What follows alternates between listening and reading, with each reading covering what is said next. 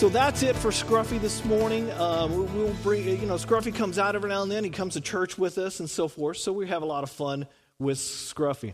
And like I said earlier, this morning we're going to be in Zechariah 9:9. We're going to go ahead and do Palm Sunday, because it has been 550 years that Zechariah was wrote before Palm Sunday happened. And it's amazing that it is this specific of a prophecy, 550 years before it happened, that he was so on task. And he says in verse 9, "Rejoice greatly, daughter Zion. Shout, daughter Jerusalem. See, your king comes to you, righteous and victorious, lowly and riding on a donkey, on a colt, the foal of a donkey." Why don't we pray as we get into the sermon this morning, as we've already read some of the scripture. Dear Lord, I thank you so much for people who, like Zechariah and many others throughout history that have followed you, who have followed you on just being obedient on their everyday life and everything that they do. We pray that you teach us this morning, that this is a lesson that many of us have heard over the years, before, over and over on Palm Sunday. But Lord, make it meaningful to us this year. We need your hope. We need to know that you are in control. We need to know that you love us, and you truly do, Lord. And I pray that we feel that through this sermon, through this word, and that you speak through this, and it not be about me. In your loving name, Jesus, amen. Amen. Well, we are getting to a point where we need to be thinking of Jesus all week. We're fixing to celebrate his death, which is a weird concept. And until you think about the shedding of his blood and how he saved us, that he rose from the dead, guaranteeing eternal life for those who believe.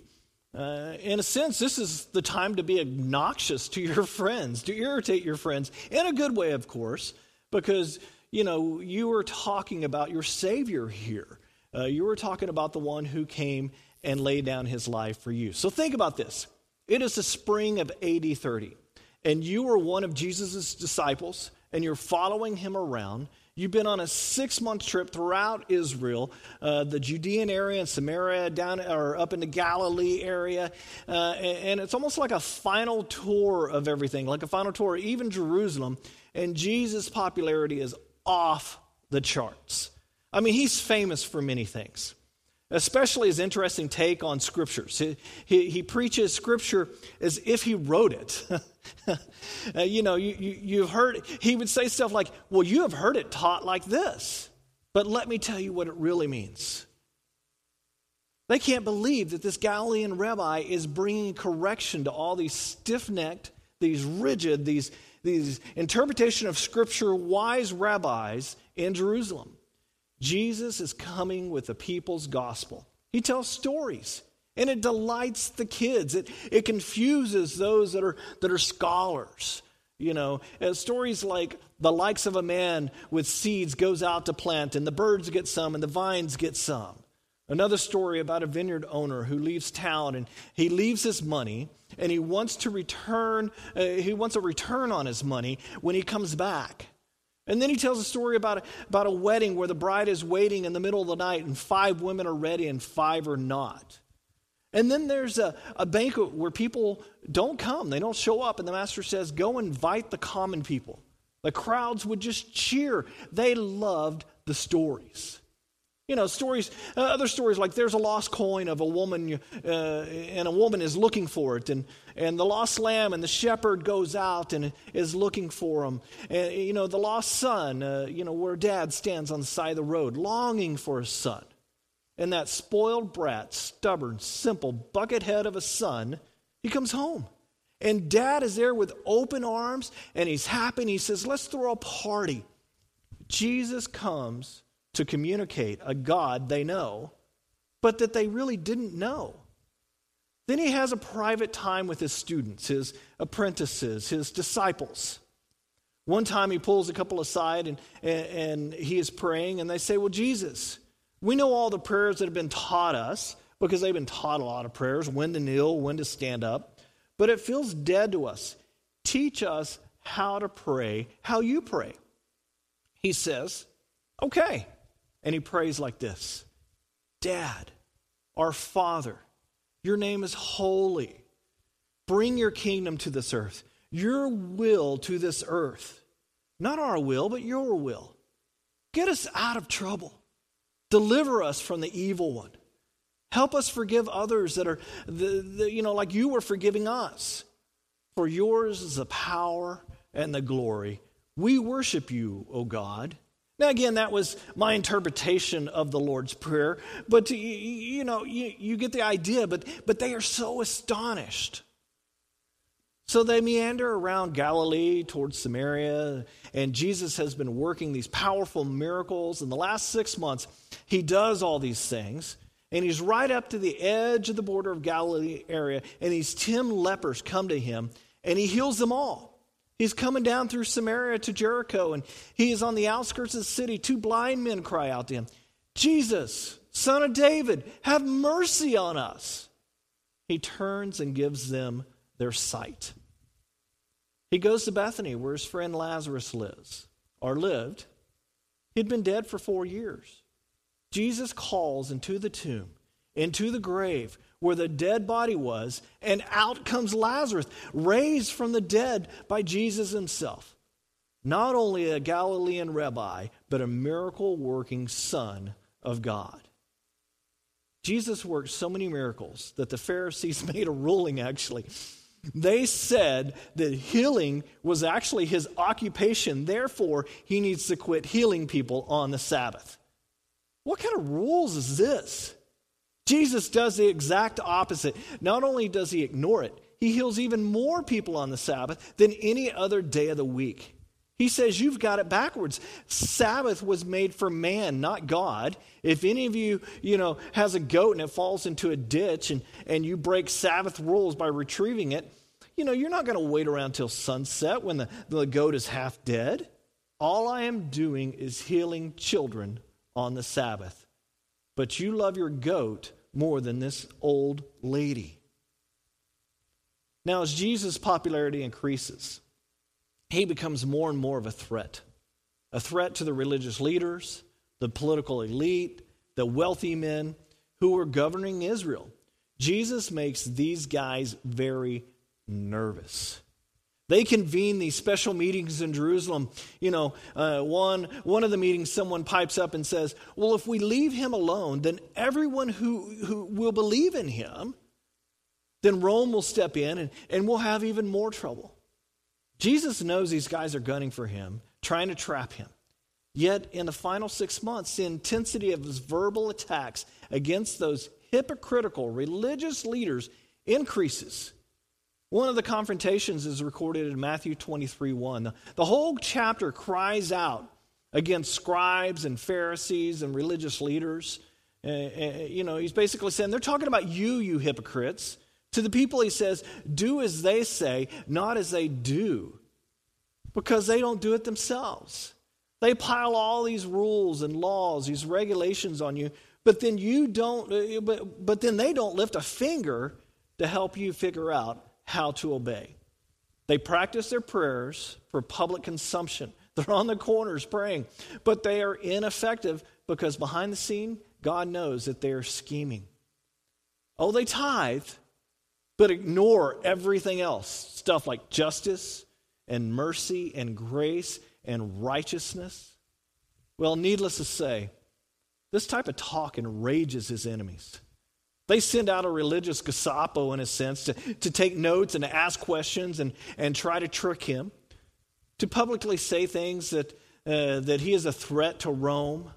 Rome could care less about his religious differences between them and Jesus and the Jews and Jesus.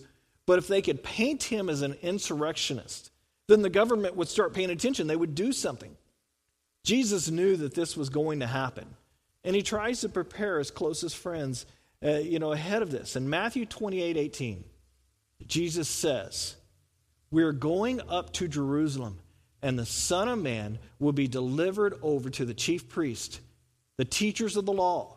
They will condemn him to death, and will hand him over to the Gentiles to be mocked and flogged and crucified. And on the 3rd day, he will be raised to life.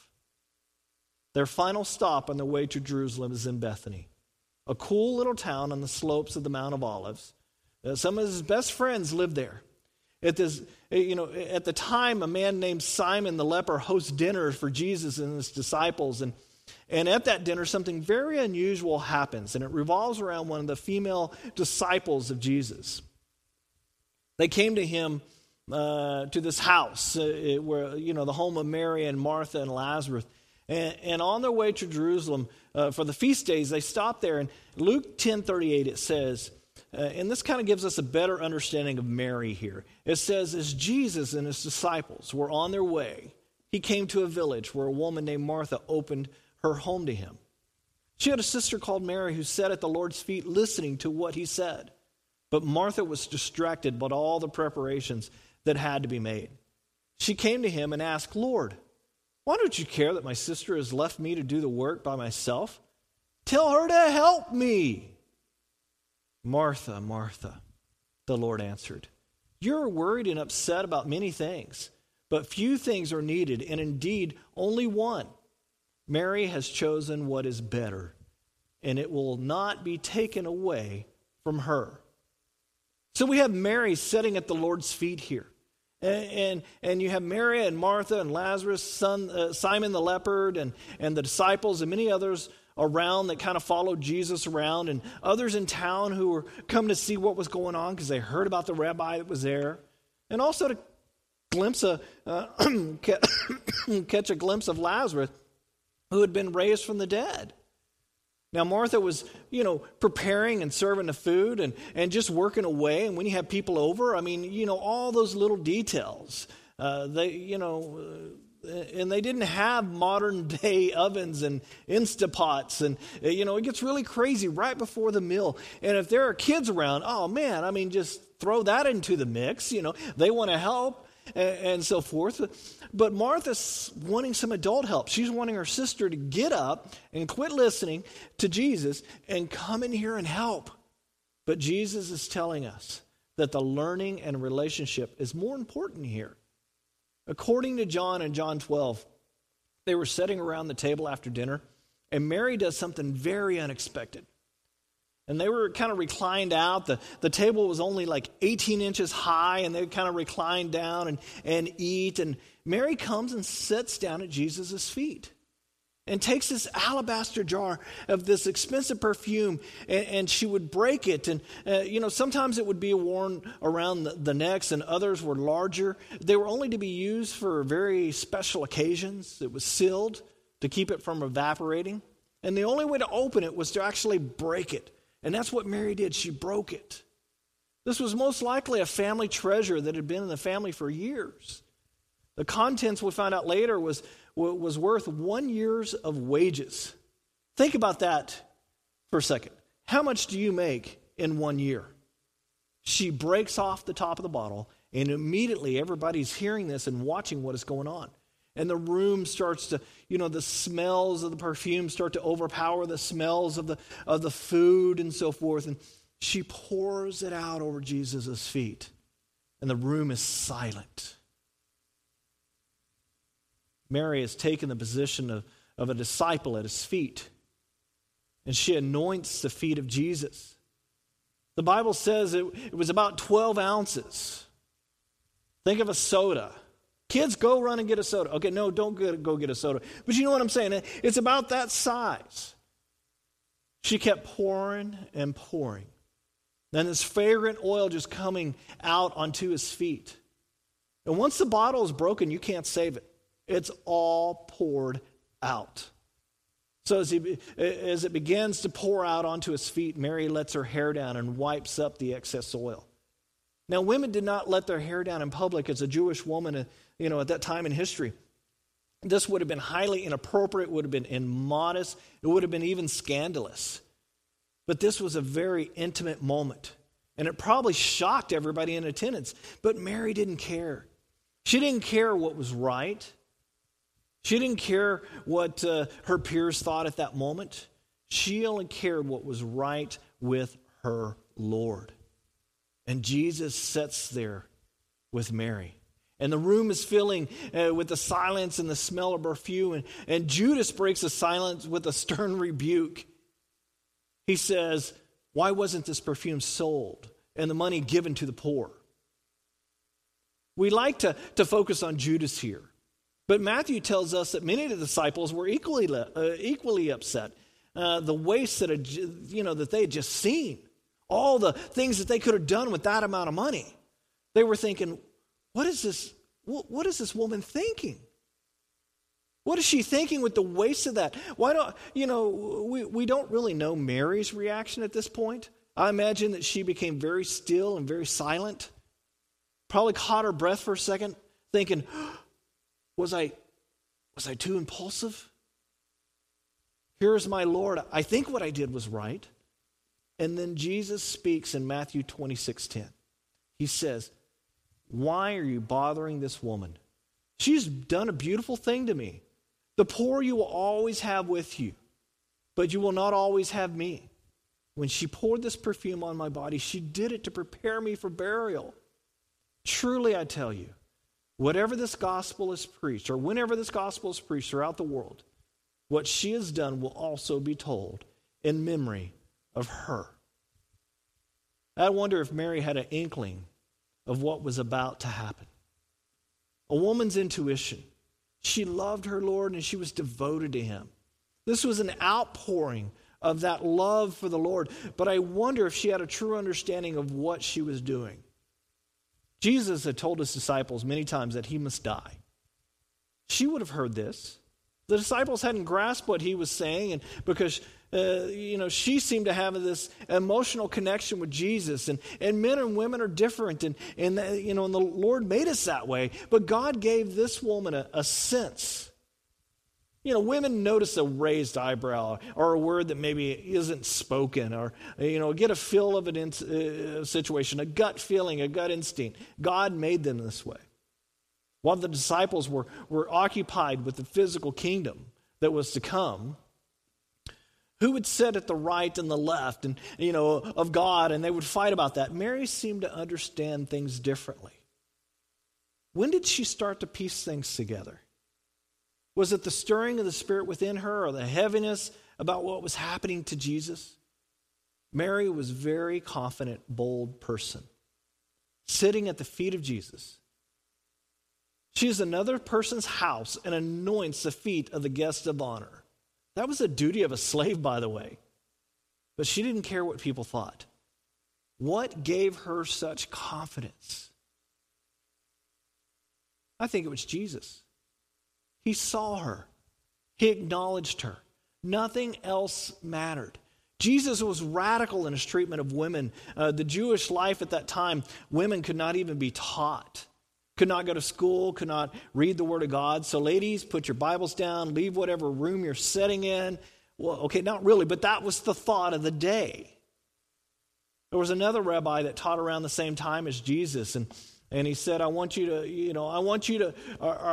to understand that the Word of God, the Torah, was revered. It was taken care of, and you didn't have 10 copies of this at your house. In fact, you didn't have any copies of the Word of God in your house. And this rabbi said, it would be better to burn the Torah than to entrust it into the hands of a woman. But Mary didn't care about this type of teaching. She is a disciple of Christ. And the Lord lifted her up up in honor for her strength, even to the point where he said that this history would be spoken for all time. This anointing by this woman happened because she got it. The extravagant love, the position of a servant, a great sacrifice. There was a foreshadowing of everything Jesus was about to do. It was also how he was calling his followers and us to live a life of extravagant love, serving him and serving those around us. As we live our daily lives, pouring out a living sacrifice.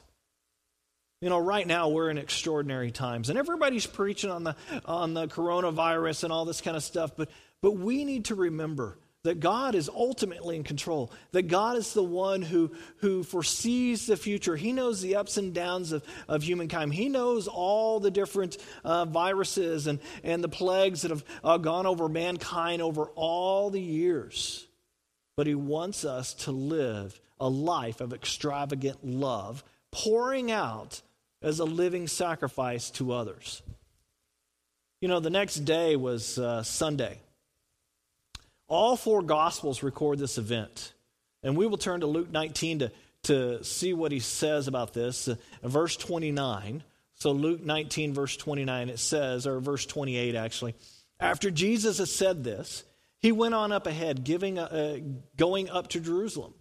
As he approached Bethpage and Bethany at the hill called the Mount of Olives, he sent two of his disciples, saying to them, "Go to a village ahead of you, and as you enter it, you will find a colt tied there, which no one has ever ridden. Go ahead and untie it and bring it here. If anyone asks you, why are you stealing it or untying it, say the Lord needs it." Those who were sent ahead went and found it just as he told them. Verse 33 is, as they were untying the colt, the owners asked him, "Why are you untying or stealing this colt? Jesus replied, they replied, "The Lord needs it." They brought it to Jesus, threw a cloak on the colt, and put Jesus on it. As he went along, people spread their cloaks on the road. And when he came near a place where the road goes down the Mount of Olives, the whole crowd of the disciples began joyfully to praise him in loud voices for all the miracles they had seen. "Blessed is the King who comes in the name of the Lord. Peace in heaven and glory to the highest." Some of the Pharisees in the crowd said to Jesus, "Teacher, rebuke your disciples." "I tell you," he replied, "if they keep quiet, the stones will cry out." This is a fulfilling of what the prophet Zechariah has said, that we begin with this teaching. He said in verse 9 in Zechariah 9:9 that I began with, "Rejoice greatly, daughter of Zion. Shout, daughter Jerusalem. See, your king comes to you, righteous and victorious, lowly and riding on a donkey, on a colt, the foal of a donkey." And then the crowd began to chant the song, and the song comes out of Psalms 118, verse 19, and that they knew, the song, it was about the Messiah, and it says, "Open for me the gates of the righteous. I will enter and give thanks to the Lord. This is the gate of the Lord from which the righteous may enter. I will give you thanks, for you answer me. You have become my salvation, the stone the builders rejected, become the cornerstone. The Lord has done this, and is marvelous in our eyes. The Lord has done this at this very day. Let us rejoice today and be glad. Lord, save us. Lord, grant us success. Blessed is he who comes in the name of the Lord. For the house of the Lord we bless you. The Lord is God, and he has made his light shine on us." With bows in hand, join the festal procession up the horns of the altar. You and my God, and I will praise you. You are my God, and I will exalt you. Give thanks to the Lord, for he is good. His love endures forever. It's no doubt the crowd was crying out to Jesus to be their Messiah. They had heard him teach. He had confronted illnesses. He had healed people. They sent him to confront demons and to confront evil men, having been oppressed for hundreds of years. They'd given up on the Messiah ever coming. But the last 3 years, hope was starting to return. This crowd believed. This is the one who will save us. "Save us now," they chanted. Save us now, Lord." John said the crowd carried palm branches as a sign to say, "This is our King. This is our independence." They put their clothes down on the road before him like you would for a king you loved. The Pharisees and Sadducees were not happy at all. The whole world had gone after this Jesus. The problem for them is they didn't have room in their theology for God, and it's a sad thing when that happens. They had the scripture all buttoned down. Their box, it was formed that when Jesus came from Galilee, born to a poor family of questionable parenting, not a scholar trained in Jerusalem, they couldn't fathom that this could be Jesus, the Messiah. He didn't qualify, yet the crowd saw him as the Messiah. As clear as it could be, he was here. And the crowd is chanting, "Save us now, save us now." And the Pharisees were telling Jesus, "Hey, quiet this crowd down. They're giving you way too much honor, and they're speaking of you as if you were the Messiah. Plus, the Roman fortress is right over there down the valley, and they can hear us. And if the word, if this gets out of hand, they will just shut everything down, and we're not going to stand for that." Jesus says, "I'm not saying anything. If they are quiet, these stones will cry out." What he's saying is this: all of creation is crying out for a Savior today. Not just people. The mountain is crying out. A much greater salvation than that you aren't seeing, he's telling them. One where I free up everything from the grasp of Satan, from a much more powerful oppressor. 1 week from today, the rocks would cry out. The ground would shake. Tombs would open. And the righteous dead would come out. And the earth celebrates that I've battled with and defeated the prince of the power of air, bringing you salvation. These crowds would were never more ready for a Savior as they celebrated Passover, where God saved them from Pharaoh. In this larger crowd, there was a similar crowd that had really began to get it, to realize who he was. Mary was one of them.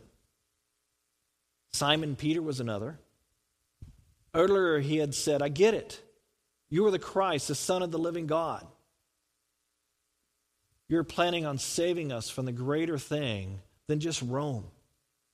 You will save us from the sickness, from the attacks of our mind, from the bondage of sin. Save us from the evil one." Even if Rome were defeated, there still would have been a bondage from sickness of sin.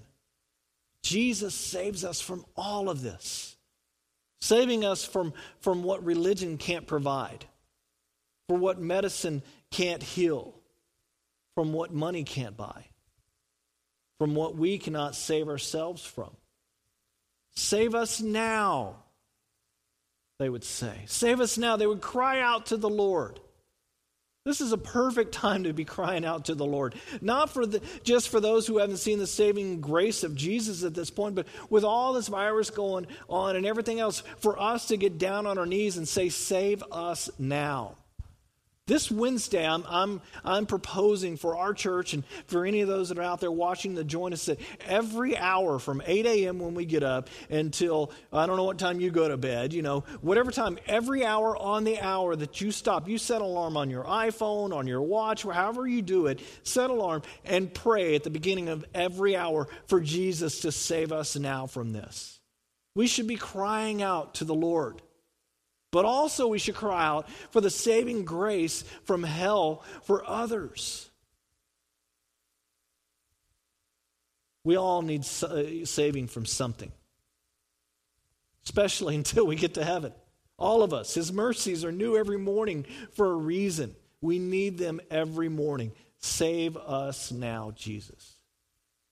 Do you struggle? Are you in a situation where you see the enemy of your soul and he's trying to keep you from a Savior? Throw your hands up and say, "I'm going to lay this at Jesus' feet. I'm going to ask for forgiveness and let him be in the middle of this situation. I'm going to let him save me." Jesus wants you to hear these words. "I can save you," he says. "I can save you now." Religious people are famous for saying, "I'm saved. I'm saved already." It's a wonderful message, but those are for people who are not saved. Glad our pastor's teaching this. But we all need saving from something. I mean, hell first and foremost. But then beyond that, from sin in our life that's going on right now, or the situation we put ourselves into, or the situation that somebody else has put us into. We need to cry out for Jesus, for a big salvation, one that goes beyond hell, to save us from sickness, from fear, from sin, to be our total Savior. Don't pray a small prayer. We need to be praying big prayers at this point. Throw it out there for God. He can handle it. But he also knows that whatever happens, and we should know this, whatever happens, it should always glorify God. In the middle of all this chanting as they crested over the hill, and he's riding on the donkey, and he's going down this narrow road, down through the valley and across to where the temple was. Jesus' feet are dragging the ground, and he sees Jerusalem finally, and his mood shifts. He starts crying. He wanted to save Jerusalem, but he couldn't at this point. The day would pass Jerusalem by. Some people figured this out, but most people wouldn't. Most people didn't. Wouldn't it be sad if we passed up an opportunity for Jesus to save us in this life, in the life to come, to open our hearts to a saving grace beyond hell? There are those who are listening now that need to be saved for the first time from Satan's grasp of hell. And there's those who need to be saved from the hurt or the pain or the sin or whatever situation. That is what we want to pray for. Save us now, Lord. Save us now. Let's pray. Lord, I pray for those that are out there. I pray that you have your Holy Spirit just touch them. That there are those that need to be saved for the first time. They need to understand your saving grace that saves them from hell. That's the direction they were going. But you defeated death. You have the keys to death. You've broken those chains. I pray that you send them to our church or other churches in this area, no matter where they're listening to this, Lord, that they would find a church once all this mess is over with, that they would find a church and plug in. But a church full of godly people, a church full of people who understand who you are and the grace that you've given out, that it's not about religious rules. It's not about the do's and the don'ts. It's about the grace and the mercy that you've given out. I pray for those that are going through difficult circumstances, Lord, that they would reach out to family and friends and the church, that they would contact me, that we can help people. Through you, it's about your grace and your mercy. Now the Lord bless you and keep you. The Lord's face shine down upon you. And may he bless you during this time that you're at home. In the name of the Father, Son, and Holy Spirit. Amen. Amen. Well, thank you for being here today, and I hope you'll join us next week for our Easter service. And, we'll do an Easter service, and then later on we'll do another Easter service and have some fun and really celebrate once we get back together. You guys have a wonderful day.